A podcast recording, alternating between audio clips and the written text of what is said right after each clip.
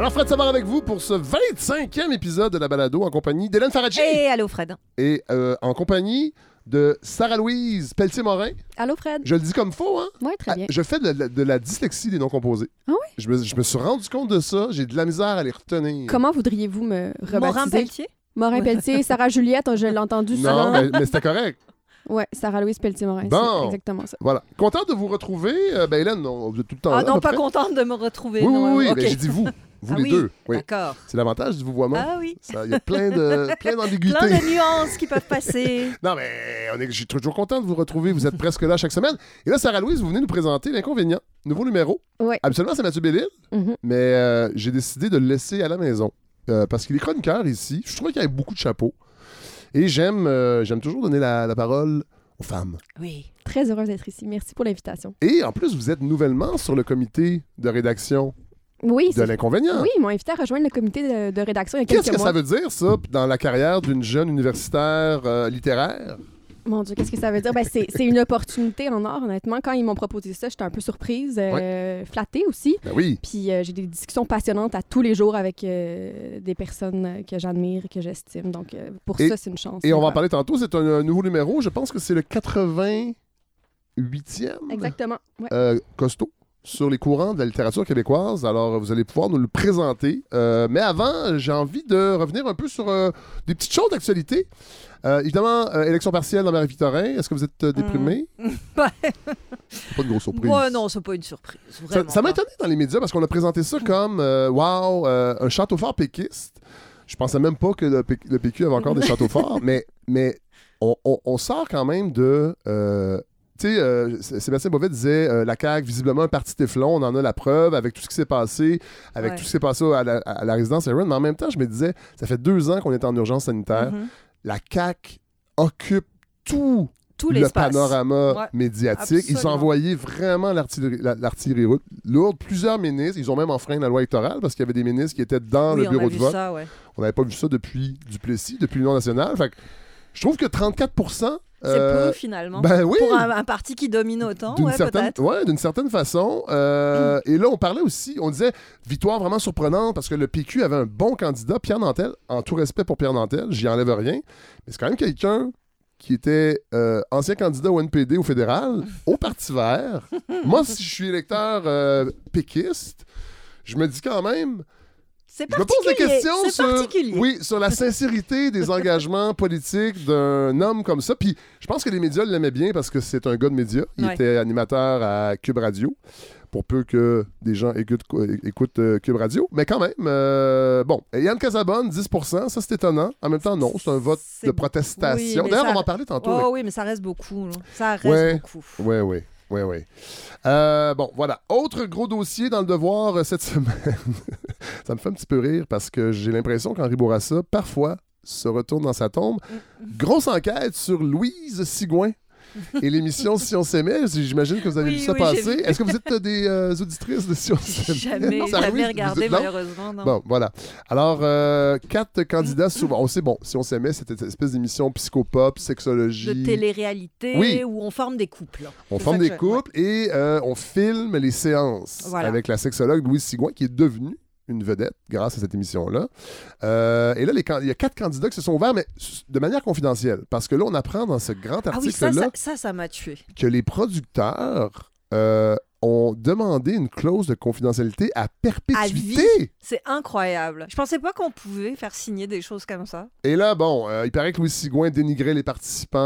Là, je dis il paraît parce que ce sont des allégations. L'ordre des sexologues s'est mis dans le dossier. Elle s'appuyait sur une approche qui n'est pas validée scientifiquement en psychologie, l'approche des 5 dualités. Dépendant, indépendant, fusion. Fusionnel, solitaire, rationnel, émotif, acteur, rêveur, vite, lent. Alors, ce sont les 5 dualités. On peut se demander comment des gens peuvent penser sérieusement que une démarche comme ça va être crédible lorsqu'elle est à la télé. Parce que là, je le sais, les gens vont dire... On en a parlé, nous, à la maison, parce que ma blonde, c'est un petit peu son plaisir coupable d'écouter Si on s'aimait.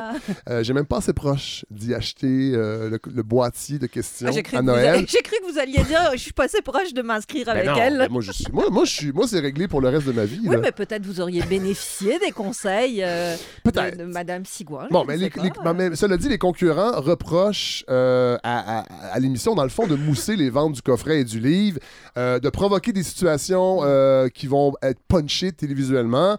Il paraît que le producteur lui glissait des mots à l'oreille. Je sais que c'est Anne Boyer, entre autres, qui a déjà été une grande fan de la balado. Je ne sais pas si elle écoute encore, mais qui était une des donatrices de la première heure de la balado. Mais il y a Guillaume Lemaitre-Vierge également, qui est coproducteur. On lui glissait des questions à l'oreille à Louise Sigouin. Alors là, les participants trouvaient que la démarche thérapeutique était peut-être un petit peu escamotée au profit du punch télévisuel. On accuse aussi la production d'avoir forcé à choisir des prétendants qui étaient caractériels et qui allaient donner un bon show. Mm-hmm. Bon. Moi, je pense que c'est toujours une mauvaise idée de s'inscrire à ces émissions-là, mais je trouve ça intéressant qu'on en parle à ce point parce que la télé-réalité a retrouvé, en fait, une certaine noblesse avec Occupation Double et tous ces blogs post-féministes qui essaient de, dans le fond, de justifier qu'ils écoutent juste une émission de télé-réalité, puis en faire un fait social et un terrain sociologique. Oui, mais c'est la grande marotte de notre de l'ère qu'on est en train de vivre, c'est-à-dire de faire de la pop culture quelque chose qui est équivalent à tout le reste. Oui. C'est la grande victoire de la postmodernité, si on veut. Probablement. C'est de tout mettre au même point et donc de se dire que la télé-réalité, après tout, tout le monde la regarde. C'est un enjeu de société parce que, il y a des représentations qu'on retrouve. Exactement, c'est toujours des événements. Donc, d'en faire un objet de discussion collective... ça peut être intéressant quand on apporte des éclairages assez... que ce terrain sociologique, il est balisé par des conditions qu'on ne retrouve pas dans la société. Je pense qu'on oublie souvent que dans télé-réalité, il y a télé. C'est très peu réalité. C'est ça, il y a beaucoup de télé. Donc, c'est monté, donc c'est organisé, donc c'est produit. Et c'est pas du tout de la réalité. Sarah-Louise, êtes-vous consommatrice d'aucune télé-réalité? Non, en fait, je me connais assez bien pour savoir que si je commence à écouter ça, ça va m'avaler, puis je vais devenir... Du temps de lecture. Ouais, du temps de lecture, mais aussi je vais devenir hyper fan, puis je vais vouloir écouter tous les épisodes. Vous méfiez de vous-même. Oui, je me méfie de moi-même. Est-ce que vous écoutez? Non. Moi, culinaire, Ah oui, les chefs. Ah, genre les chefs, mais on en reparlera, mais Top Chef en France, j'adore. J'adore, c'est top. Du coup, c'est top. OK, en tout cas, je leur glisse un petit mot. Cela dit, je suis toujours perplexe. En fait, je me suis fait prendre, j'ai lu l'article, mais je trouve que le devoir est vraiment en transition. Et là, c'est le genre de dossier qu'on sent qui va attirer... Parce que là, on présentait ça comme une grande enquête. On s'entend que oui, c'est une grande enquête, mais c'est de la télé-réalité. Je sais pas, je suis toujours un peu ambivalent, mais en même temps, j'en parle à balado. Fait que j'imagine que le devoir gagner son pari. Voilà. Mais je sais pas. Parce qu'en même temps, dans le même journal, vous avez une chronique de Christian Rioux. Vous avez les élucubrations de José Blanchette qui vient de découvrir 15 ans après tout le monde la diète keto. Et vous avez ça, un grand dossier sur la télé-réalité, sur Louise Sigouin. Mais bon, on va faire comme Louise, on va regarder ailleurs. Et je vais aller vous faire entendre juste un petit quelque chose, parce que ça aussi, ça a occupé la semaine. Ouais. Oh là là. Plus on est de fous, plus on lit. Restons groupés.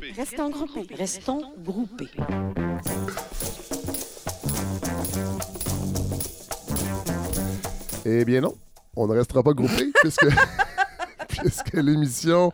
En fait, on a appris cette semaine, après 11 ans, que c'était la fin de Plus on est de fous, plus on lit. J'avoue que je n'étais pas le plus grand auditeur. C'est une quotidienne quand même. Mm-hmm. Mais j'ai toujours eu beaucoup de plaisir à y aller. Je suis allé 3 ou 4 fois, je pense. La dernière fois, c'est pour le 100e anniversaire de Brassens, où je suis allé parler de ses chansons avec Jérôme 50.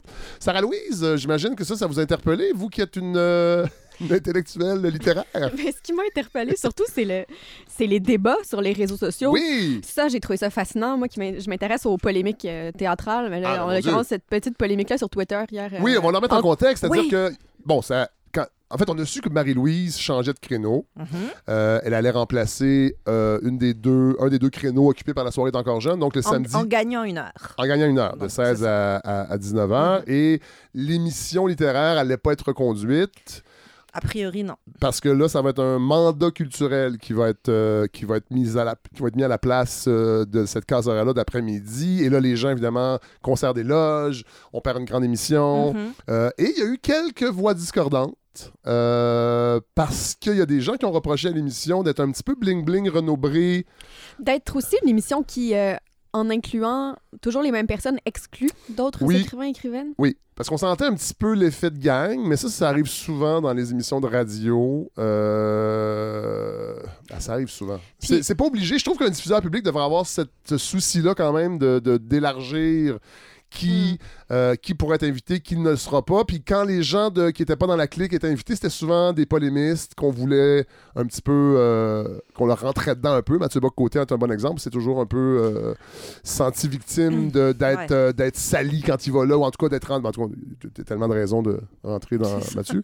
Mais c'est vrai, ça a été critiqué beaucoup. Puis là, Marc Cassivi a dit que c'était du mépris de classe, en fait, d'appeler à l'exclusion, puis que de demander une émission qui serait strictement pour les littéraires, faite par des littéraires. Ouais, ben... Mais ça revient, puis vous l'avez retweeté d'ailleurs, l'épisode qu'on a fait avec Médica, avec Hélène, où on en a discuté. Puis tu sais, Marie-Louise le dit dans son entrevue dans Le Devoir, qu'elle fait la radio pour tout le monde. Moi, ça me fait un peu rire parce que... En fait, c'est un propos de diffuseur, beaucoup, ça. Cette grande crainte que les gens se sentent largués. Alors, on reste bobli, on reste accessible. On peut voir ça aussi comme un souci de réellement démocratiser la littérature. C'est-à-dire de l'offrir au plus grand nombre à des gens qui peuvent se sentir exclus, puisqu'on reprenons les termes du débat, des gens qui se sentent exclus d'un débat qui serait... trop intellectuel ou qui serait pris en charge uniquement par des gens qui ne... Parce que si on parle du milieu intellectuel littéraire, on peut aussi soulever la question du quant à soi. Oui, ce sont aussi des gens qui se parlent souvent entre eux, qui ne cherchent pas nécessairement à créer des ponts pour Madame Duchenoc qui n'a jamais ouvert un livre de sa vie. Ouais. Il y a un souci. Dans une émission sur une radio d'État quotidienne, il doit y avoir ce souci-là de Mais ça, c'est intéressant, Hélène, vous le dites. C'est une quotidienne, parce qu'il y a des gens qui reprochaient. Puis des fois, moi aussi, ça m'agaçait, le côté, entre guillemets, renobré, c'est-à-dire tout ça de rubriques pour happer l'oreille, puis le texte de la semaine, qu'est-ce qu'on lit sur la planète Mars. Puis bon, mais c'est une quotidienne, faut quand même pas l'oublier. Et il faut bien remplir 2h30 de radio par jour. Ça reste quand même un mandat. Je crois quand même que les clubs de lecture avec des vedettes, entre guillemets, on aurait pu... à aller un petit peu plus loin, puis ajouter peut-être une couche théorique littéraire qui aurait été peut-être intéressante, mais sinon, je pense qu'ils ont quand même bien rempli leur mandat. Moi, je pense à quelqu'un comme Alain Farah, par exemple. J'ai l'impression qu'Alain Farah a gagné une place dans l'univers médiatique, dans l'univers littéraire, qui lui a été donné, mais en tout cas qui a été favorisé par Plus on est de fous, ça c'est évident. Il a été beaucoup invité là-bas, il a eu des grands entretiens, ses livres ont été... Mais ça c'est un couteau à deux tranchants, parce qu'il y a des gens qui vont reprocher cette vedettisation des auteurs au détriment de leur œuvre. En fait, c'est qu'on parle, on entend l'auteur, il fait des chroniques, mais est-ce qu'on parle de son œuvre ou bon... C'est la même chose dans toute la culture, c'est-à-dire on s'intéresse à machin parce qu'il est une vedette, mais est-ce que ça va se traduire d'une façon ou d'une autre dans les salles de cinéma, dans les librairies? Moi, je vois quand même 2 points positifs. Au départ de « Plus on est de fou, plus on lit », la balado devient pratiquement un des rares endroits où on va parler de livres. Complètement. Il y en a d'autres. D'ailleurs, Sarah-Louise, vous êtes allée à une émission cette semaine parler de Mission Encre Noire, mythologie québécoise. Ben oui, c'est émission-là. Ben, c'est une émission qui est à Choc, donc qui est hébergée à Luquam, je pense. Oui, Choc, c'est la radio étudiante de Luquam. Oui, la radio étudiante de Luquam, puis c'est animé par Éric Chouan, qui est un animateur formidable, comme vous, Fred, qui s'intéresse vraiment aux livres. Honnêtement, il a lu les mythologies québécoises mieux que n'importe qui à qui j'ai pu en parler.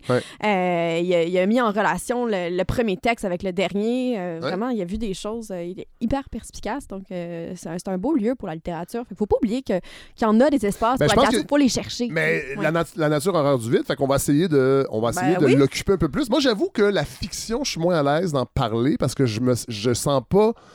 Mais c'est drôle. C'est ça. Je sens pas que j'ai des assises théoriques et j'ai pas envie de faire un club de lecture avec des vedettes.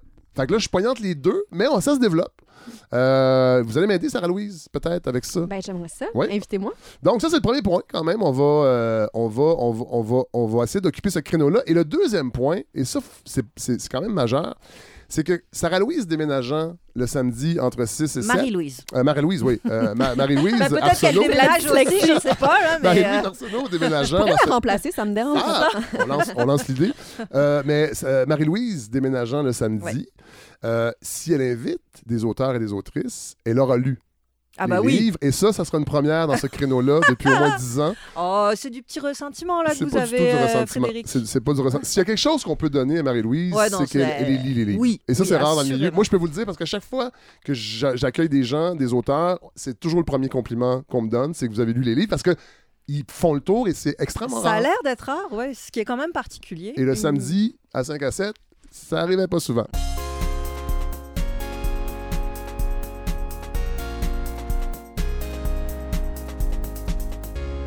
Alors voilà, Hélène, j'imagine que vous avez envie de revenir sur les élections françaises. Oh oui, sur le résultat de ce premier tour qui m'a complètement déboussolée.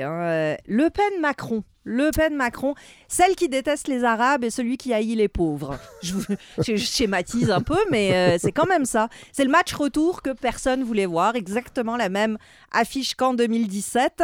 Sauf qu'en 2017, l'idée de faire barrage au Front National, alors oui, je sais, ça s'appelle maintenant le Rassemblement National, oui. Sauf qu'un putois, même repas en rose, ça reste un putois. Hein, on n'est pas naïfs du rebranding. Non, c'est ça, pas du tout.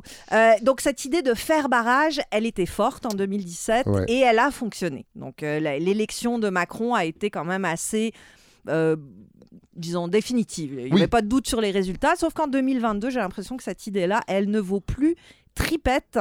Et l'élection d'une présidente Rassemblement National, c'est plus un mirage pour jouer à se faire peur, mais c'est une vraie possibilité. D'où le découragement qui est doublé d'ailleurs par le fait que l'autre choix, celui de Macron, c'est celui du libéralisme économique à tout crin, une espèce de relique des années 80 qui n'est pas non plus extrêmement excitant. Tu n'as même pas fait campagne. Non. Là, il commence. Là. Oui, parce que il sent que la soupe est chaude. Oui, voilà. Exactement. Hélène, avant de poursuivre avec votre chronique, rappelez-nous un peu les grandes règles qui va au deuxième tour, parce que je pensais que Mélenchon, quand même, a bien fait. Ah oui, il est arrivé troisième. Bon. Il est arrivé assez proche, d'ailleurs, de Marine Le Pen. Oui, la règle... 1%, je pense, ou 2% de différence. Oui, c'est ça. C'est tout petit, une toute petite marge entre les deux, mais la règle du système présidentiel, qui est celui qui est en France, fait qu'au premier tour, à peu près... Tout le monde peut se présenter. Oui. Il suffit d'avoir 500 signatures de maires ou d'élus ou d'officiels pour pouvoir se présenter. Mais au deuxième tour, ne passeront que les deux premiers. Ah, c'est ça. Okay. Peu importe l'écart qui peut y avoir avec le troisième. Bon, OK. C'est la règle. C'est ça qui m'échappait. J'avais l'impression que c'était peut-être un jeu de pourcentage qui faisait que c'est vraiment les deux qui arrivent. Ah, bon, les deux qui arrivent en tête passent au deuxième tour et deviennent les deux candidats officiels. Donc les choix, pas très sexy en 2022, mais je dirais qu'entre la peste et le choléra, moi, je choisirais quand même toujours ceux qui ne sont pas racistes. Oui, c'est mon seuil, c'est mon minima. Voilà. T'as d'ailleurs, Philippe Catherine, c'est peut-être celui qui nous le résumait le mieux, ça. Putain, Marine Le Pen, non, Marine Le Pen, non, mais tu ne crois pas, putain, Marine Le Pen, non, mais Marine Le Pen, non, mais tu ne crois ça. Ouais. Ça date de quand, cette chanson-là? Oh, ça date de pas loin de 2017, justement. Même... Okay, c'est pas si vieux. Okay, non, mais on était bien inquiets en 2017. Ouais. Puis finalement, ça recommence. Ouais. Puis avant même de rentrer sur le pourquoi c'est si déboussolant, cette nouvelle élection, juste un petit point en route que je veux faire avec vous, parce que si à l'embranchement, la population française décide d'y aller pour un virage à l'extrême droite, c'est pas un résultat qui aura des conséquences uniquement franco-françaises. Et c'est pour ça, d'ailleurs, que je voulais en parler aujourd'hui. Oui. C'est que c'est toute l'Europe et l'équilibre géostratégique mondial qui va se retrouver à l'envers. Oui. Jesus Christ. Oui, parce que Marine Le Pen, elle s'est adoucie depuis 2017. En 2017, elle disait que la France devrait quitter l'Union européenne et la zone euro. Ouais. C'était fini. Ouais. Aujourd'hui, elle a un peu mis d'eau dans son vin, mais elle dit que... elle a vu que le Brexit... Ouais, c'est ça, ça a marché. Un peu, c'est ça. Donc, elle dit que pour 2022, que la nouvelle architecture de la sécurité en Europe doit se faire en alliance avec la Russie, que l'élargissement de l'OTAN aux anciens pays de l'Est est à l'origine de la guerre en Ukraine. Ça, c'est un appui... Oh oui! À la Russie! Oh, ouvertement! Oui, voilà. Oui. Que la France doit sortir du commandement militaire intégré de l'OTAN pour plutôt avoir une défense nationale indépendante. Ouais. Elle veut que les frontières se referment dans l'espace Schengen, qui est l'espace européen. Que le droit français prime sur le droit européen. Ça, il y a juste la Pologne et la Hongrie qui n'ont fait pas ces mesures-là. Tirez-en les conclusions que vous voulez.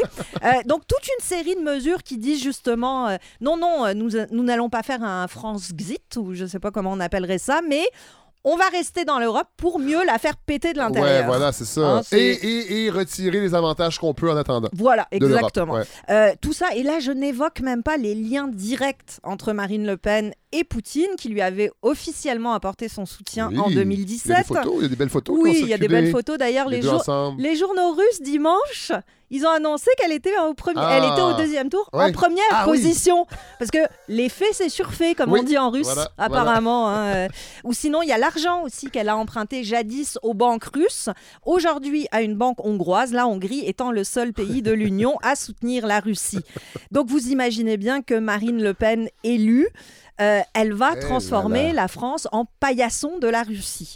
Et dans le contexte, oui, ça a de quoi un petit peu faire peur. Parce qu'une France Rassemblement National, donc une France anti-Europe, donc toute seule, vous pensez vraiment qu'elle va se tenir debout toute seule avec ses petits bras devant la grande et admirée Russie? Oui, non, effectivement. Mais une armée, ça serait une armée refinancée. Et là, peut-être qu'elle serait contente d'envoyer tous les migrants, les Arabes, au front.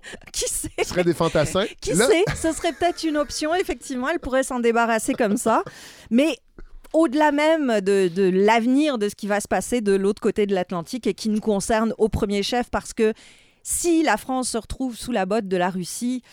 Tout le monde est mal barré. Ben oui. Hein, tout le monde. Ben oui. Mon déboussolement, il va encore plus loin. Dimanche, quand j'ai appris les résultats, il y avait de la colère, il y avait de l'anxiété, mais j'ai aussi ressenti plein d'autres choses. Oui. D'abord, un sentiment de perte, de deuil. J'ai pas nécessairement compris au début. Dimanche, le jour même, je me disais, bon, ça va, la drama queen... Front National au deuxième tour. Non, c'est pas la première fois. C'est toujours un peu du pareil au même. On se calme les émotions. Sauf que c'est pas passé. Et c'est lundi que j'ai eu l'impression de comprendre. Ce que j'ai le sentiment d'avoir perdu, ce dont je suis en deuil, Fred, qui va bien au-delà de ce qui est arrivé dimanche et qui va arriver le 24, c'est l'idéalisme. L'idéalisme qui, peu à peu, s'est érodé et m'a fait réaliser quelque chose d'assez troublant. Depuis que j'exerce mon droit de vote, je n'ai jamais voté en croyant réellement à un projet politique.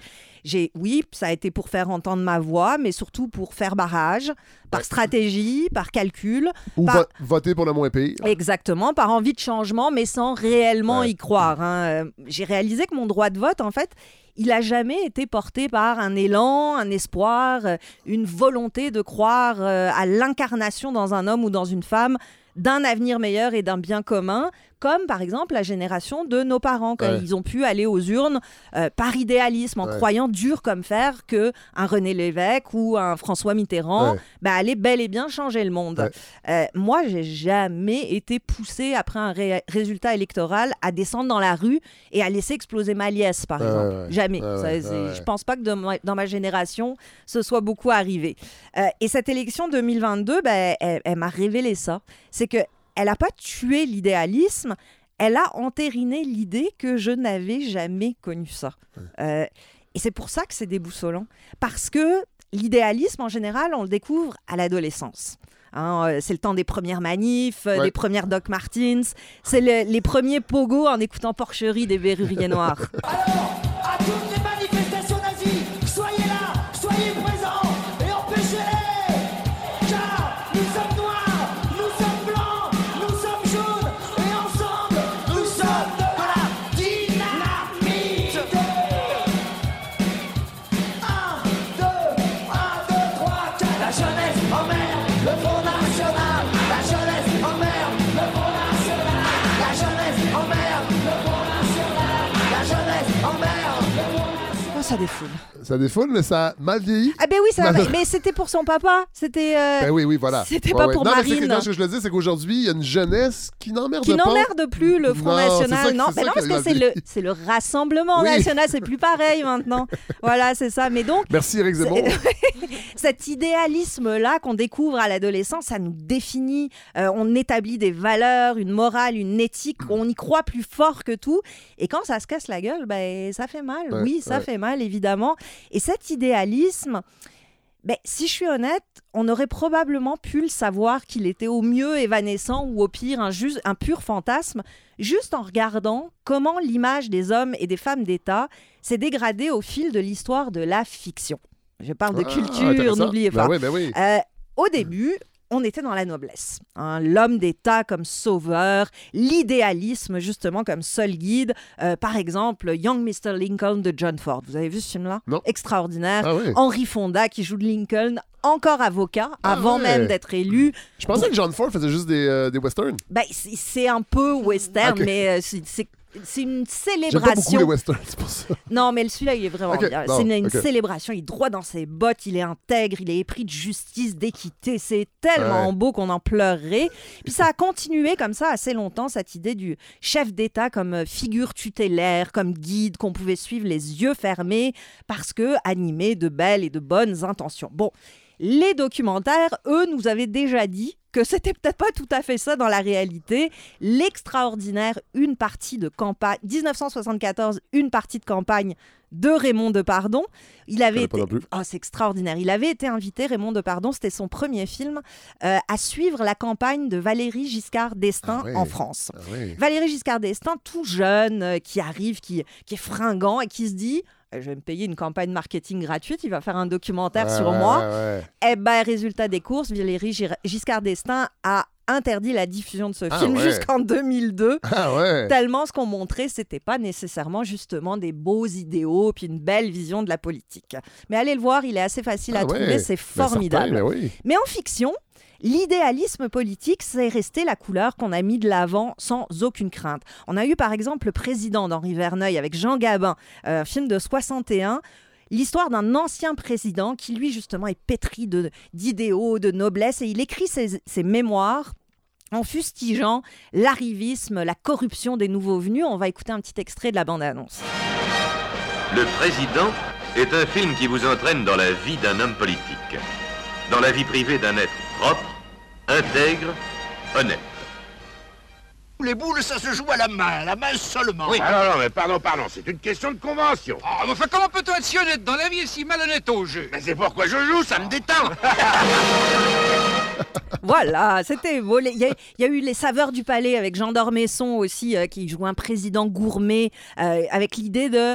bah, si t'aimes bien manger, t'es forcément un homme qui a les valeurs à la bonne place. Oui, c'est bon français. Très français. Le Promeneur du Champ de Mars de Robert Guédiguian aussi, avec Michel Bouquet qui interprétait Mitterrand. Michel Bouquet qui est mort, décédé, qui est décédé hier d'ailleurs, grand homme de cinéma et de théâtre, et qui donc jouait Mitterrand avec cette image du président comme un homme d'un raffinement extrême, qui pouvait se sortir de toutes les ornières politiques avec une conscience aiguë de ce qu'il voulait pour son peuple. Presque plus un roi qu'un président, mais ça fonctionnait comme ça. Et la liste, elle est longue de films ou de fictions qui ont implanté dans notre imaginaire collectif l'idée que un chef d'État, c'est quelqu'un de bien. Quelqu'un en qui on peut avoir confiance, quelqu'un qui nous élève, quelqu'un qui nous fait du bien, en qui on peut projeter tout notre idéalisme. Sauf que la fiction... eh ben, elle nous a aussi dit que ces temps-là, ils étaient finis. Pourquoi ? Parce que la parodie et le cynisme se sont invités dans le jeu de la représentation. La fiction a transformé les présidents, oui, en femmes ou en hommes noirs. On a beaucoup vu ça, hein, pour bien montrer notre ouverture d'esprit. Mais elle a surtout commencé à démolir avec passion cette image idéaliste et idéalisée du chef d'État. Par exemple, Kevin Spacey en Nixon, dans Elvis et Nixon. Très bon film. Quelle année, ça ? Oh là, tout récent, dans 2010. Peut-être un petit... non, plus tard que 2010. C'est vrai, voyez-vous, pas une année zéro, mais une année charnière où le discours a changé. Moi, je pense à Walk the Dog, qui, de mémoire, est un des premiers films qui montrait tout le cynisme de la machine. Qui montrait comment tout ça était une opération publicitaire d'abord et avant tout. Y a eu Josh Brolin dans W, qui interprétait Blouche. Il y a eu Meryl Streep récemment dans Don't Look Up. Il y a eu un film français aussi qui n'est pas sorti ici, qui s'appelle Président de Anne Fontaine, dans lequel Jean Dujardin joue Sarkozy et Grégory Gadebois joue François Hollande, qui se remettent ensemble pour essayer de briguer la présidence et essayer de battre. Et l'an dernier, vous m'avez prêté un film sur l'exercice de l'État. Oui. Ah, c'est bien ça. Qui montrait aussi tout le cynisme et comment une cellule de crise et... Quel bon film! C'est qui jouait là-dedans déjà? C'était, il y avait Michel Blanc, il y avait Olivier Gourmet, film de Pierre Scheller qui est formidable vraiment. Mais le summum, si on veut, de cet affadissement de l'image de l'homme politique présidentiel, ben c'est peut-être au Québec qu'on l'a eu malheureusement. C'est dans la Maison Bleue où Guy Nadon interprète le président du Québec. Un souper d'État avec un général du Mawanda, t'es pas sérieux? Déjà que j'ai eu l'air cave avec le sénateur Harris. Ben, pas nécessairement d'État, là, mais au moins un souper, disons, protocolaire. 3-4 services, une couple de gars de l'armée avec des guns. Ils peuvent oublier ça. Monsieur le Président, je veux pas être insistant, mais ça serait une belle opportunité de créer des liens commerciaux avec le Mawanda. Quel genre de liens commerciaux? On va leur vendre de l'électricité, des skidous, des bottes sorel. Il n'y a pas question que je reçoive un général corrompu à la Maison-Bleue. À part l'Arabie Saoudite. Puis la Russie. Ah bon. Et voilà. Donc, voilà. Vous allez me dire, là... On a entendu Sarah-Louise rire. Vous n'êtes pas fan de la Maison Bleue? Pas particulièrement. Ça participe de ce grand élan de destruction d'un certain idéalisme qui existait bel et bien. Les politiciens là, s'en sont occupés en premier. Ben, c'est ça que j'allais vous dire, c'est l'œuf ou la poule. Hein. Est-ce que c'est la fiction qui a seulement enregistré la perte d'un réel idéalisme sociopolitique ou est-ce que c'est l'affadissement, le clientélisme, le cynisme, le marketing à outrance, la transformation de l'idée de chef d'État en celle de chef d'entreprise dans la vraie vie qui ont guidé ces changements dans la fiction? C'est sûrement un peu des deux. Hein, ça vient probablement un peu des deux côtés, mais reste qu'en 2022, les conséquences de cette désidéalisation politique, ben on va se les prendre directement sur le nez. Et si vous voulez que je vous dise un secret, ça ne va pas juste nous déboussoler, ça va nous faire très très mal. J'espère que vous n'avez pas raison, mais vous avez sûrement raison. Merci Hélène.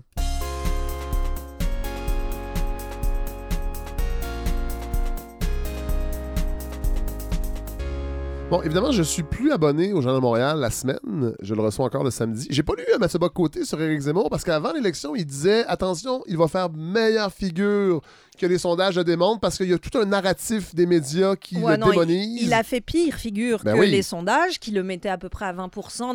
Dans la réalité, il a fait 7%, sauf que...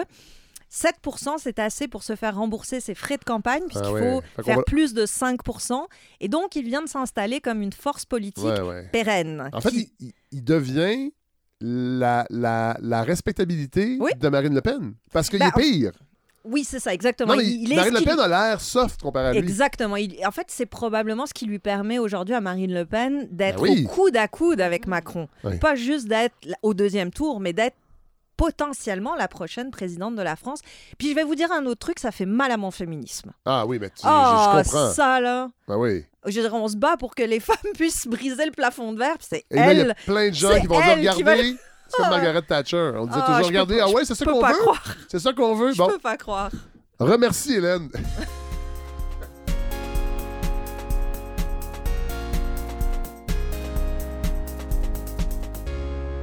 Bon, alors, parlons de l'inconvénient, Sarah-Louise Pelletier-Morin. Parlez-nous de vous, parce que la dernière fois que vous êtes venue, vous étiez la directrice de... Non, vous dirigiez les auteurs qui nous ont offert Mythologie québécoise. Oui. Et dans la vie, vous faites quoi? Les gens qui se disent, qu'est-ce qu'elle fait, elle, dans la vie? Je fais plein de choses. Il faut essayer de ne pas trop s'éparpiller à la thèse, mais on s'éparpille forcément. Donc là, en ce moment, je fais ma thèse. Je travaille sur la politisation du théâtre au Québec. Donc, je travaille sur 3 polémiques théâtrales, l'affaire Kanta, Slav et Kanata. Donc, j'essaie de me consacrer à ça, mais j'écris un petit peu... j'écris sur le cinéma. Parlez pas des filles en soif? Ouais, je parle pas des philosophes, non, parce que je m'intéresse à l'hyper contemporain, donc aux années 2010-2020, ouais, okay. Oui, mais okay. Évidemment, je veux historiciser ça parce qu'il y a plein de polémiques théâtrales dans l'histoire du Québec quand on pense à l'affaire Tartuffe au 17e siècle, l'interdiction du Tartuffe en Nouvelle-France. On a une belle tradition. Oui, on débat autour du théâtre. C'est ça que je veux questionner dans ma tête. C'est pourquoi on passe par le théâtre pour avoir des débats de société. T'sais? Pourquoi est-ce qu'on parle de l'identité québécoise? Alors qu'on va peu au théâtre. On va peu au théâtre. C'est un art qui est un peu moribond. Hein. Moi, en tout cas, j'ai pas beaucoup. Honnêtement, non, moi, j'adore le théâtre, mais j'ai pas beaucoup d'interlocuteurs ou d'interlocutrices avec qui parler de théâtre parce que personne ne veut m'accompagner quand j'ai 2 billets. Voilà, exactement. Mais là, c'était pour vous situer parce que vous êtes venu parler de l'inconvénient. Nouveau numéro de l'inconvénient, les nouveaux courants de la littérature québécoise. Vous êtes, donc, on l'a dit au début, nouvelle dans le comité de rédaction. Et là, donc, ce numéro-là, présentez-nous-le. J'ai commencé à le lire. Évidemment, ces revues-là, c'est toujours fascinant parce que c'est des centaines de pages. C'est vraiment du contenu dense, avec des points de vue et des sujets. Puis je suis sûr que les gens qui nous écoutent, plusieurs sont peut-être pas appelés vers ces revues-là parce qu'on a l'impression que c'est pour, j'irais pas les érudits, mais pour les élus ou des gens.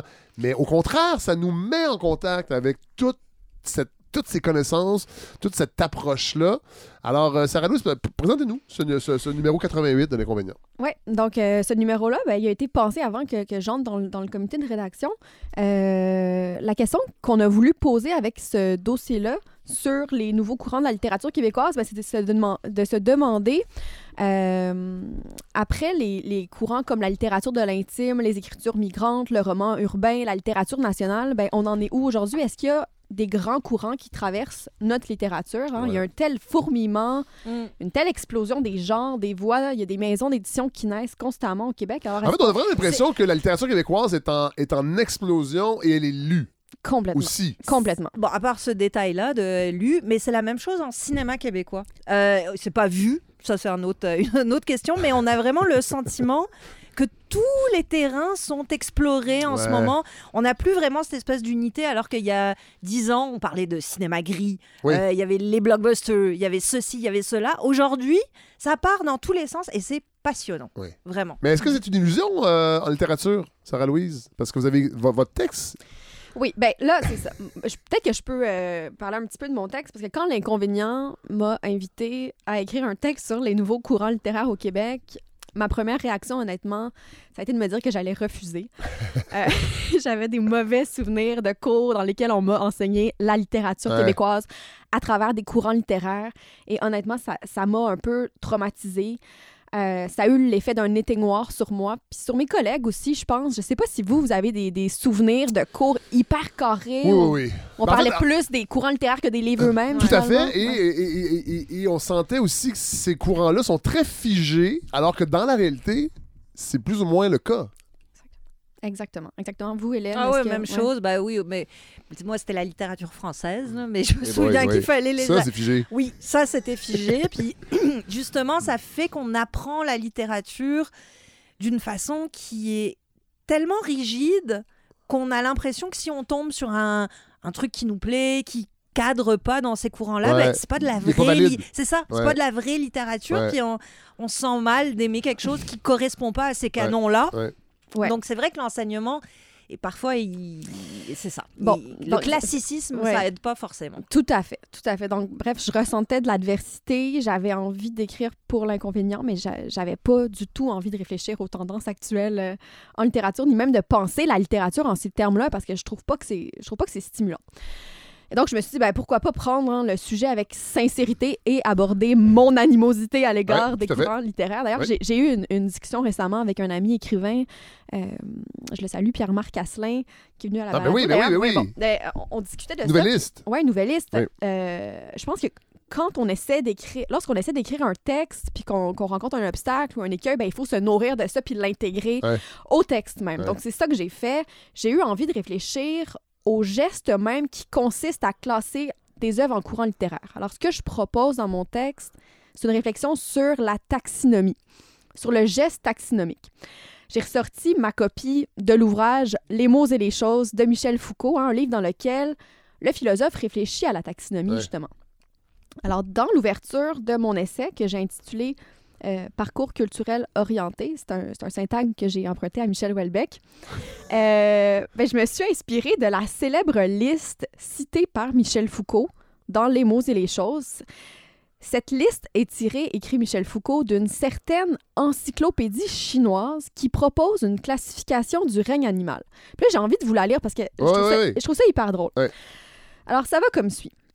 Les animaux se divisent en A, appartenant à l'empereur, B, embaumés, C, apprivoisés, D, cochons de lait, E, sirènes, F, fabuleux, G, chiens en liberté, H, inclus dans la présente classification, I, qui s'agitent comme des fous, J, innombrables, K, dessinés avec un pinceau très fin en poil de chameau, L, etc., M, qui viennent de casser la cruche, N, qui de loin semblent des mouches. Et voilà. Fait que c'est pour montrer un peu que c'est un peu ridicule, ben oui, dans le fond. C'est un peu ridicule. Donc, en relisant cette réflexion-là de Foucault sur la taxinomie, j'avais envie d'inventer à mon tour une liste pour tourner en dérision les classements littéraires et pointer le fait que la classification des œuvres en courant littéraire, c'est, à mon sens, une entreprise qui est avant tout mercantile. Hein. Ça sert d'abord à vendre des livres. Alors, ma liste va comme suit. Je peux peut-être la lire aussi. Bon, donc, la littérature québécoise est composée... Mais là, dis-en pas trop parce que les gens ne vont pas lire le texte. Mais allez-y. Je vais lire la liste, puis après ça, je laisse le suspens. Oui. Je vais laisser planer un petit... Okay. Donc, la littérature québécoise est composée de différents courants. 1. Le livre de cuisine. 2. Le livre au sommet des ventes. 3. Le livre à offrir en cadeau. 4. Le livre pour se détendre. 5. Le livre qui fait l'éloge de la différence. 6. Le livre d'un auteur qui a été invité à Tout le monde en parle. 7. Le livre estival. 8. Le livre accessible à tous. 9. Le livre à petit prix. 10. Le livre qui fait œuvre utile. 11. Le livre du mois. 12. Le livre avec une couverture originale. 13. Le livre qui se lit vite. 14, le livre dense mais lumineux. 15, les autres livres. Alors, bon, je voulais pointer un peu... C'est des discours qu'on entend beaucoup dans les médias, dans les journaux, dans les magazines, dans les librairies. Je ne sais pas si parmi ces 15-là, il y en a un que vous préférez, Fred et Hélène. Je les aime tous. Oui, je les aimez tous. Bon. Alors, blague à part, je reconnais aussi les vertus pédagogiques quand même d'enseigner par courant littéraire. C'est dur d'y échapper. Oui, c'est ça. On ne peut pas y échapper. Ben, même moi, j'ai enseigné au cégep, puis j'ai enseigné le classicisme, le romantisme. C'est intéressant aussi. Mais je pense qu'à un certain moment, il faut en sortir de cette conception-là pour enseigner des œuvres qui s'inscrivent pas nécessairement dans le canon. Oui, parce que c'est le piège des courants, c'est-à-dire qu'on va échapper... Complètement. Puis vous le démontrez bien dans votre texte, des livres qui ont disparu même de l'imaginaire collectif des années 30, des années 60, entre autres, et qui auraient gagné... En fait, on en parle encore aujourd'hui s'ils avaient eu d'autres acolytes pour créer un courant. Exactement, exactement. Il y a des œuvres... j'en nomme plein là, dans mon texte, mais il y a plein d'œuvres qui justement s'inscrivaient pas nécessairement dans la littérature féministe, la littérature nationale, la littérature de l'intime, qui ont été peut-être publiées trop tôt par... Je pense à Serge d'Entre les morts de Gilbert Larocque, qui est une espèce d'ovni, qui est un roman exceptionnel, mais qui s'inscrit pas dans un grand courant littéraire, et donc personne le lit aujourd'hui. C'est un peu malheureux. Autre texte sinon dans l'Inconvénient qu'on retrouve, parce que là, les gens vont penser écoute, c'est tout Sarah-Louise qui écrit toutes les conventions. Justement, donc moi, mon texte parle de la limosité à l'égard des courants littéraires, mais il y a des gens, vraiment, il y a des essayistes qui ont pris la question à bras-le-corps, puis qui ont eu envie de répondre très sérieusement à la question. Alors tout d'abord, on a le texte de Michel Biron qui analyse d'une manière très fine le courant, le tournant, éthique dans la littérature québécoise. Alors, c'est quoi ça, le tournant éthique, Sarah-Louise? Ben, le tournant éthique... 24 ans, née à Montréal. Non, je fais comme Marie-Louise. Alors, ce que Biron analyse, en fait, ce qu'il décrit, c'est que ce tournant éthique-là, il est reconnu, puis il est décrit aux États-Unis et en France depuis des années, qu'on pense aux travaux de Martha Nussbaum, de Paul Ricoeur ou d'Alexandre Geffen, dans son ouvrage célèbre qui est paru en 2017, qui s'intitule « Réparer le monde ». Donc, c'est une littérature qui réfléchit souvent aux voix minoritaires, une littérature du care, une littérature sur des récits victimaires, par exemple. Et puis là où c'est intéressant, en fait, c'est que Biron associe ce tournant éthique-là au destin national. Alors, je cite Biron. D'une certaine façon, l'idée selon laquelle la littérature doit avoir une valeur transitive et même réparatrice a toujours été considérée au Québec comme une nécessité. L'art pour l'art, disait Ferron, c'est au-dessus de nos moyens. Alors, je trouve ça très riche, c'est intéressant, ça, très stimulant. Puis là, il parle de l'œuvre, entre autres, de Marie-Claire Blais, qu'il décrit, dont l'œuvre est décrite par Byron comme témoignant d'une infinie compassion envers les personnes les plus vulnérables. Ouais. Ensuite, on a un texte de David Doré qui reconnaît justement ce mouvement éthique, ce mouvement plus réaliste chez les jeunes écrivains. Je le cite, « Il y aurait en ce moment une tendance littéraire qui consiste à parler de l'actualité afin de mettre au jour des situations d'injustice avec un objectif pragmatique plus ou moins avoué. Dénonciation, prise de conscience, déstigmatisation, changement des mentalités. » Or, David Doré soutient qu'à ce mouvement plus réaliste répondrait un autre courant qui accorde, quant à lui, une place à l'imaginaire. Et là, il va citer Audrey Wilhelmy, Caroline Georges et Catherine Mavrikakis. Et là, il fait comme toute la généalogie de ce mouvement-là, depuis l'influence d'un livre de Philippe Aubert de Gaspé, en passant par Gaëtan Soucy. Ouais. Super bon texte que j'ai lu, entre autres, et qui, encore une fois, je le répète, donnez-vous la chance de plonger dans ce genre de texte-là, parce que je sais que ces revues-là, ils sont intimidantes pour bien des gens, mais vous rentrez dans un... Et là, vous vous rendez compte que vous avez lu beaucoup de ces livres-là, et vous ne les avez pas situés dans leur continuum théorique, et des textes comme ceux qu'on trouve dans L'Inconvénient permettent de mettre de l'ordre, en fait, dans notre culture littéraire. Je le vois un peu comme ça. Oui. Donc, David Bélanger, maintenant, fait ressortir l'héritage des années 60 chez des écrivains contemporains comme Sébastien Chevalier. Thomas... Ouais, ça, c'est intéressant, c'est intéressant parce que lui, dans le fond, il se demande, en tout cas, de la perception que j'ai eue en le lisant, que est-ce que le renouveau littéraire est équivalent à ce que les plus vieilles personnes comme Jacques Godbout, qui sont issues des années 60, est-ce qu'il y a une équivalence? Est-ce que ça a été aussi marquant? Puis il parle beaucoup de 2012, entre autres, qui est une espèce de l'année 0, 2010-2012. C'est un texte vraiment intéressant. Oui, puis toute la construction du texte aussi est assez fascinante. Oui. Là, il se met en scène lui-même dans son texte. Ben oui, c'est un très beau texte. Oui. Ensuite, il y a des intertextes, hein, c'est ça qu'on dit? Dans ce texte-là? Oui, de l'intertexte. J'essaie d'être... Très, c'est ça. Vous êtes très gentil parce que je sais que c'est pas ça. Ça n'a pas l'air d'être ça du tout. Hey, j'ai pris 2 cours de littérature à l'université, il faut bien que ça serve. Bakhtin. Oui, Bakhtin, ouais, exactement, Fred, c'est exactement ça. Poursuivons.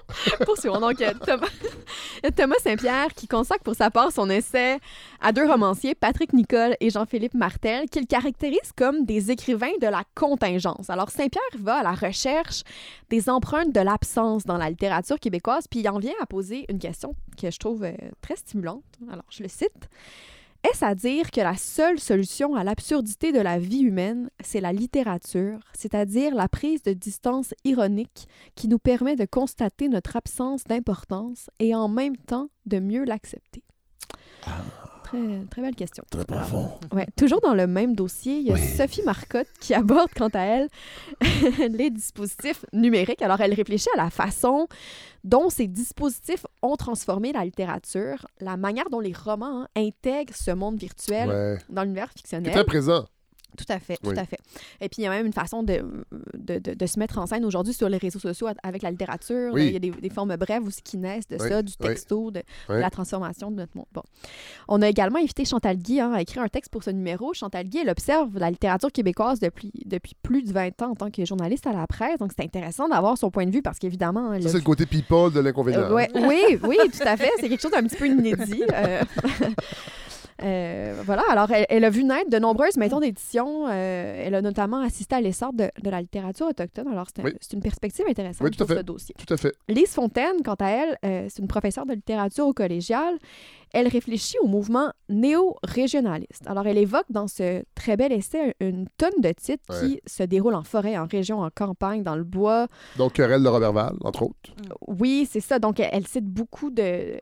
Il y a vraiment une pléthore de titres là, dans son essai. Elle va parler notamment de Femmes forêt d'Anaïs Barbeau-Lavalette, Il pleuvait des oiseaux de Jocelyne Saussier. Elle évoque, elle aussi, Audrey Wilhelmy, Christian Guay-Poliquin, Marc Séguin, Jean-François Caron. Ouais. Enfin, le dossier se clôt par un texte qui est franchement extrêmement fouillé de Vincent Lambert sur le prosaïsme dans la poésie québécoise contemporaine. Et c'est assez jubilatoire de traverser ce texte-là là, avec la pléthore de poètes qui citent Patrice Desbiens, Maude Veilleux, Charlotte Aubin, Pierre Morancy, Michael Trange, Joséphine Bacon, etc. Je pense qu'il y a 90 explicites. Est-ce qu'on pourrait résumer le prosaïsme en poésie? C'est la poésie du quotidien. Exactement. Le petit, le banal. Oui. Moi, je trouve que Jacques Brault, c'est lui qui a le mieux incarné peut-être ce prosaïsme en poésie. Hein? Lui qui disait que le merveilleux gît à côté d'une poubelle. Oui. Donc, Vincent Lambert décrit ce phénomène-là. Il cite 90 poètes. C'est hallucinant. Alors, ce texte-là vaut vraiment le détour, puis ça m'amène à parler d'un autre texte. Ben oui, Vincent Lambert signe 2 textes donc, dans ce numéro-là. Puis c'est à mon sens un des meilleurs textes qui a été publié dans L'Inconvénient depuis des années. Ce texte-là s'intitule « Poésie et pédophilie ». Carrément. My. Ouais. Alors, il est question dans cette chronique de l'amour décomplexé pour les jeunes hommes et les jeunes femmes chez des poètes québécois. Alors, nommons-les. Il s'agit de Paul Chamberlain et son Prince de sexe-amour paru en 1976, ainsi que Denis Vanier et José Yvon avec leur choréphilie. Ça, j'ai appris ça parce que je me rappelle, en fait, quand il y a eu l'histoire Gabriel Madineff, le nom de Paul Chamberlain est sorti. Puis c'est drôle parce que moi, j'aime beaucoup réécouter les Nuits de la poésie à l'ONF. C'est vrai? Wow. Oui, je fais ça en faisant mes exercices. C'est bizarre, là. Je mets beaucoup d'affaires comme ça. Le corps sur et l'esprit. Sur la télé, bravo, qui joue pendant que je fais mes petits exercices pour pas me repéter le dos. Et les Nuits de la poésie sont là. Et Paul c'est vrai, je me souviens est allé lire des textes, entre autres Paul Chamberlain. Mais José Yvon, j'avais oublié ça. José Yvon et sa choréphilie. Choréphilie, un terme qu'Yvon traduit par l'amour des jeunes femmes. Oui. Alors, la question que pose Vincent... Qui n'existe pas. Dans les polémiques pédophiles, on n'entend jamais parler de ça, parce qu'évidemment, ils arrivent moins souvent, je pense aussi. Mais... là, on les remet dans l'actualité. Fait que ce texte-là est particulièrement intéressant pour ça, je trouve. C'est ça. La question que Vincent Lambert pose est vraiment actuelle. Est-ce qu'on devrait continuer à lire ces poètes, à leur faire une place dans l'histoire littéraire, ou est-ce qu'il faut les effacer? Voilà. Alors, je vous lis les premières lignes du texte pour que vous ayez une idée du ton. « Je n'ai jamais autant eu besoin d'écrire un texte et si peu envie. J'achève la préparation d'une anthologie de la poésie québécoise et depuis le début, je repousse un choix impossible. Aucune option ne me va. » Je trouve qu'il y a quelque chose d'un petit peu aquinien, d'Hubert Aquin dans ce début de texte. Je poursuis quelques lignes plus loin pour que vous compreniez un peu sa question. « Tu prépares une anthologie de la poésie québécoise, mais depuis des mois, tu es pris d'un dilemme devant 2 poètes majeurs qui ont exprimé clairement dans les années 70 leur désir assouvi pour les très jeunes gens. Tu les inclus ou pas? » Alors, c'est une question que Vincent Lambert a posée à son entourage. Hein. Il a fait une sorte de sondage, puis il a récolté les réponses et nous les présente. Et son entourage, c'est un entourage quand même... c'est pas juste des kidams, là. Il y a Pierre Neveu, entre autres. Oui, Valérie Lefebvre-Fauché. C'est pas des kidams. Donc, les réponses sont absolument pas intéressantes. Alors, ce qui complexifie un petit peu la question posée par Vincent Lambert, c'est que Paul Chamberlain a complètement désavoué cette posture pédophile. D'ailleurs, Lambert nous recopie la longue explication. Ah oui, mais c'est fou, ça! Ben oui! Alors, il écrit, par exemple, Chamberlain, « L'enfant requiert le respect le plus attentif et alerté de la part de ceux qui l'accompagnent au cours de sa croissance. » Alors, qu'est-ce qu'on fait avec ça quand le poète a désavoué? Puis c'est... Bon, chez José Yvon, ça part d'un autre lieu, hein, d'un autre endroit, comme le souligne Pierre Neveu, que vous évoquiez, Fred. Donc, Pierre Neveu écrit que chez Yvon, ça part d'une esthétique exacerbée, violente, transgressive et douloureuse. Mais il y a quand même... C'est quand même intéressant parce que il y a comme 2 poids, 2 mesures. Oui, tout à fait. L'attirance d'une femme pour une jeune femme, il y aurait une esthétisation, puis on le théorise, alors que quand c'est un homme envers un petit gars, ben ça, c'est mal. Complètement. Je suis tout à fait d'accord. Puis on sent vraiment que Vincent Lambert marche sur des œufs. Hein, il déplie la question en réfléchissant aux enjeux moraux que ça pose. Mais là, Sarah-Louise, on va remettre ça en perspective. C'est que Paul Chamberlain, il est dans un courant. Quand il publie ce recueil-là, il est dans un courant très mai 68, interdit d'interdire. Il y a des grands intellectuels qui ont répété cette phrase-là. Puis on réfléchit vraiment à décloisonner tous les aspects de la société, incluant les relations intimes et la sexualité. Là, ça s'inscrit là-dedans. Tout à fait. C'est une espèce de parenthèse morale, si on peut dire. Ben, puis c'est pour ça que ça pose des questions hyper intéressantes et c'est pour ça que le texte de Vincent Lambert est super intéressant. Parce que le débat, il est... Tu sais, je sais qu'il y a des gens qui n'aiment pas qu'on réfléchisse à ça. Est-ce qu'on doit séparer l'œuvre de l'artiste? Parce que là, l'œuvre est peut-être criminelle. Tout à fait. Alors que Céline... Son antisémitisme, il transpire ça, pas dans le voyage au bout de la nuit. Ouais. Il n'est pas partout. Alors que là, vous avez un poème. C'est la même question pour Jutras, Claude Jutras. Bah, oui, oui. Il ne fait pas l'éloge de la pédophilie dans ses films. Jamais, jamais. Mais vous en parliez tout à l'heure, Mazneff, c'est dans les livres. Oui, voilà. Hein, c'est ça qu'on a célébré. C'est ça, c'est qu'à partir du moment où, effectivement, il y a une célébration, puis il y a des honneurs qui viennent avec ça, puis il y a une place médiatique et dans la société... c'est emmerdant, quoi. Oui. Et, je veux dire, les autres gens... Non, mais les autres coupables de ça, ils se retrouvent en prison. Tout à fait. Puis eux, ils se retrouvent célébrés, parce choyés. Parce qu'il y a une conscience artistique, ça marche pas, quoi. C'est ça. Puis il n'y a pas de réponse facile. Puis la conclusion de Vincent Lambert est la suivante. Alors, je le cite. « En fait, je cherche une solution qui embrasserait toute mon ambivalence. Je cherche à dégager une perspective élargie. Je suis cependant certain d'un point, c'est que José Yvon se foutrait complètement de ne pas faire partie de cette anthologie.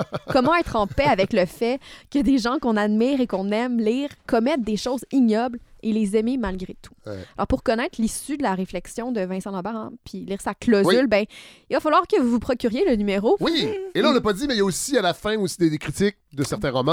De jazz, de films, de séries télé, voilà, une belle page de bande dessinée. Donc, vraiment, c'est un magnifique... Et une magnifique publicité.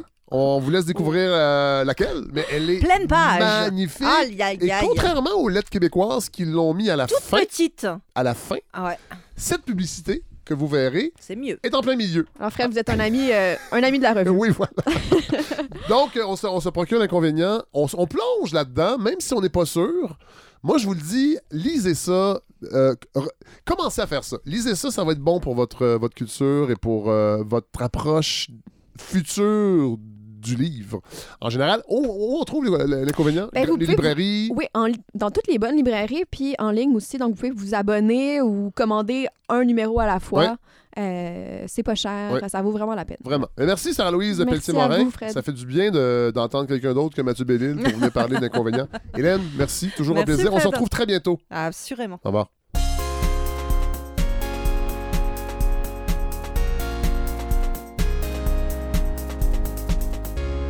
Je vous l'avoue, l'épisode aurait dû être un peu plus long. Ça fait, je pense, 2 semaines que je vous en parle de cette entrevue avec Philippe de Grosbois, auteur de l'essai « La collision des récits ».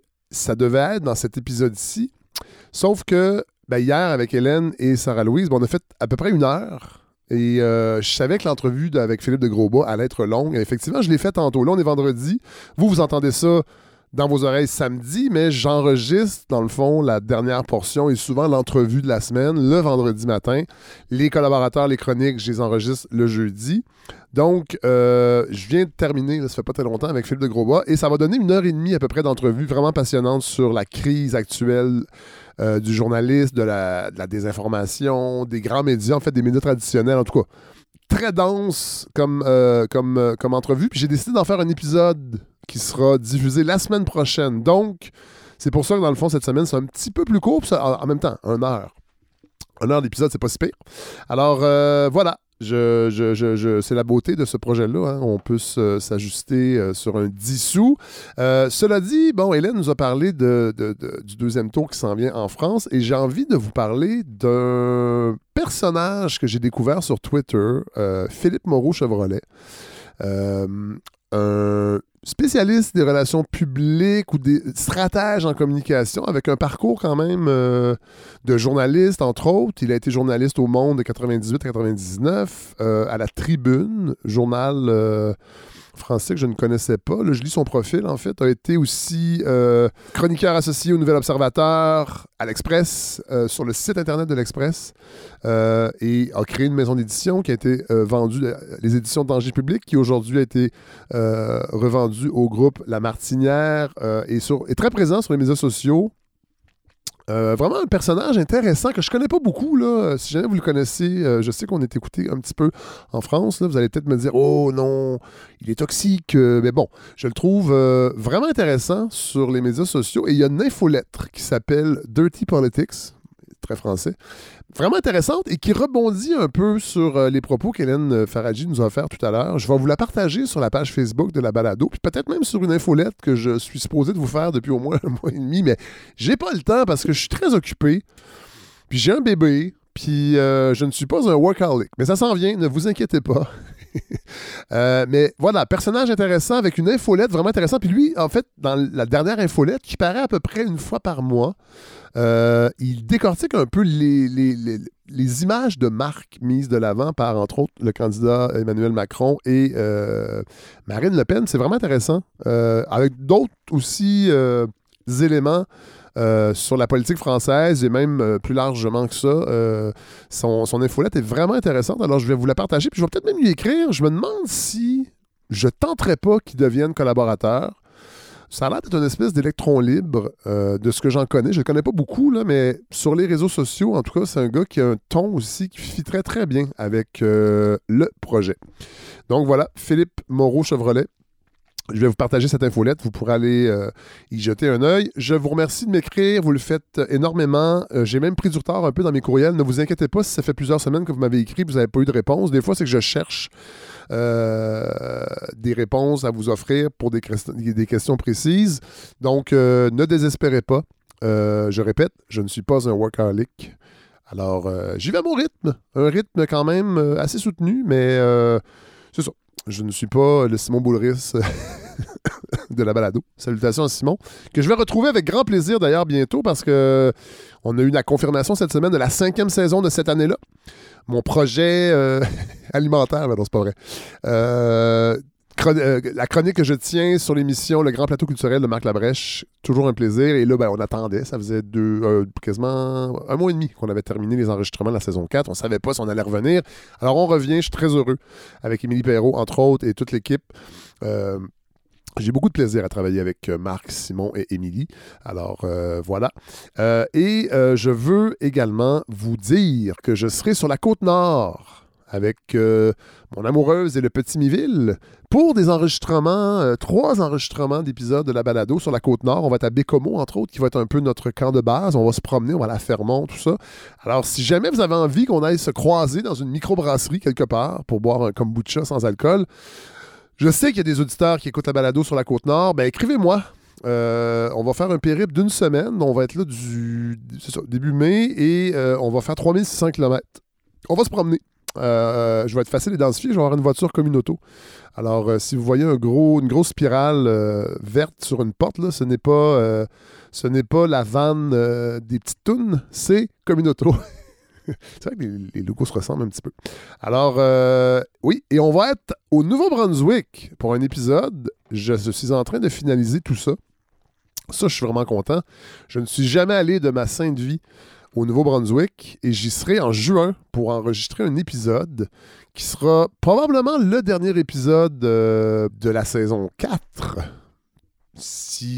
Parce que normalement, là, j'essaie de ne pas dépasser la Saint-Jean-Baptiste. Donc, ça devrait être le dernier épisode.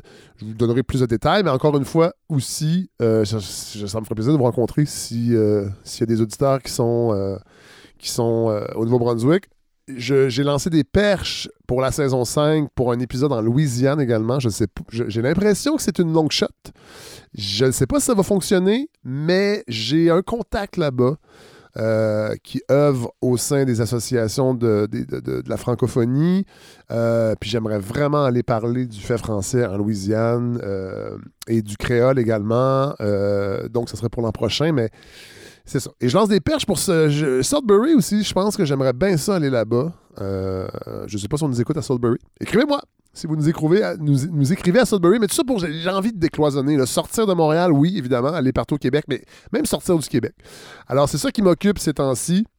Voilà. Alors, je vous remercie vraiment d'être à l'écoute, puis de m'écrire, puis de me suggérer des sujets, des invités. Je le dis à chaque semaine, mais c'est vraiment important, la communauté de ce projet-là, puis vous êtes là. Puis je vous croise dans la rue, vous me parlez de la balado, puis ça me surprend à chaque fois, ça me fait toujours plaisir. Bon, on va terminer en chanson. On termine en chanson. Qui n'est pas vraiment une chanson, mais plutôt une pièce instrumentale. C'est Godefroy Laurando, l'ami Godefroy, qui m'a aiguillé sur cet album de... Plastic Man et Chili Gonzalez, qui s'appelle Consume and Key.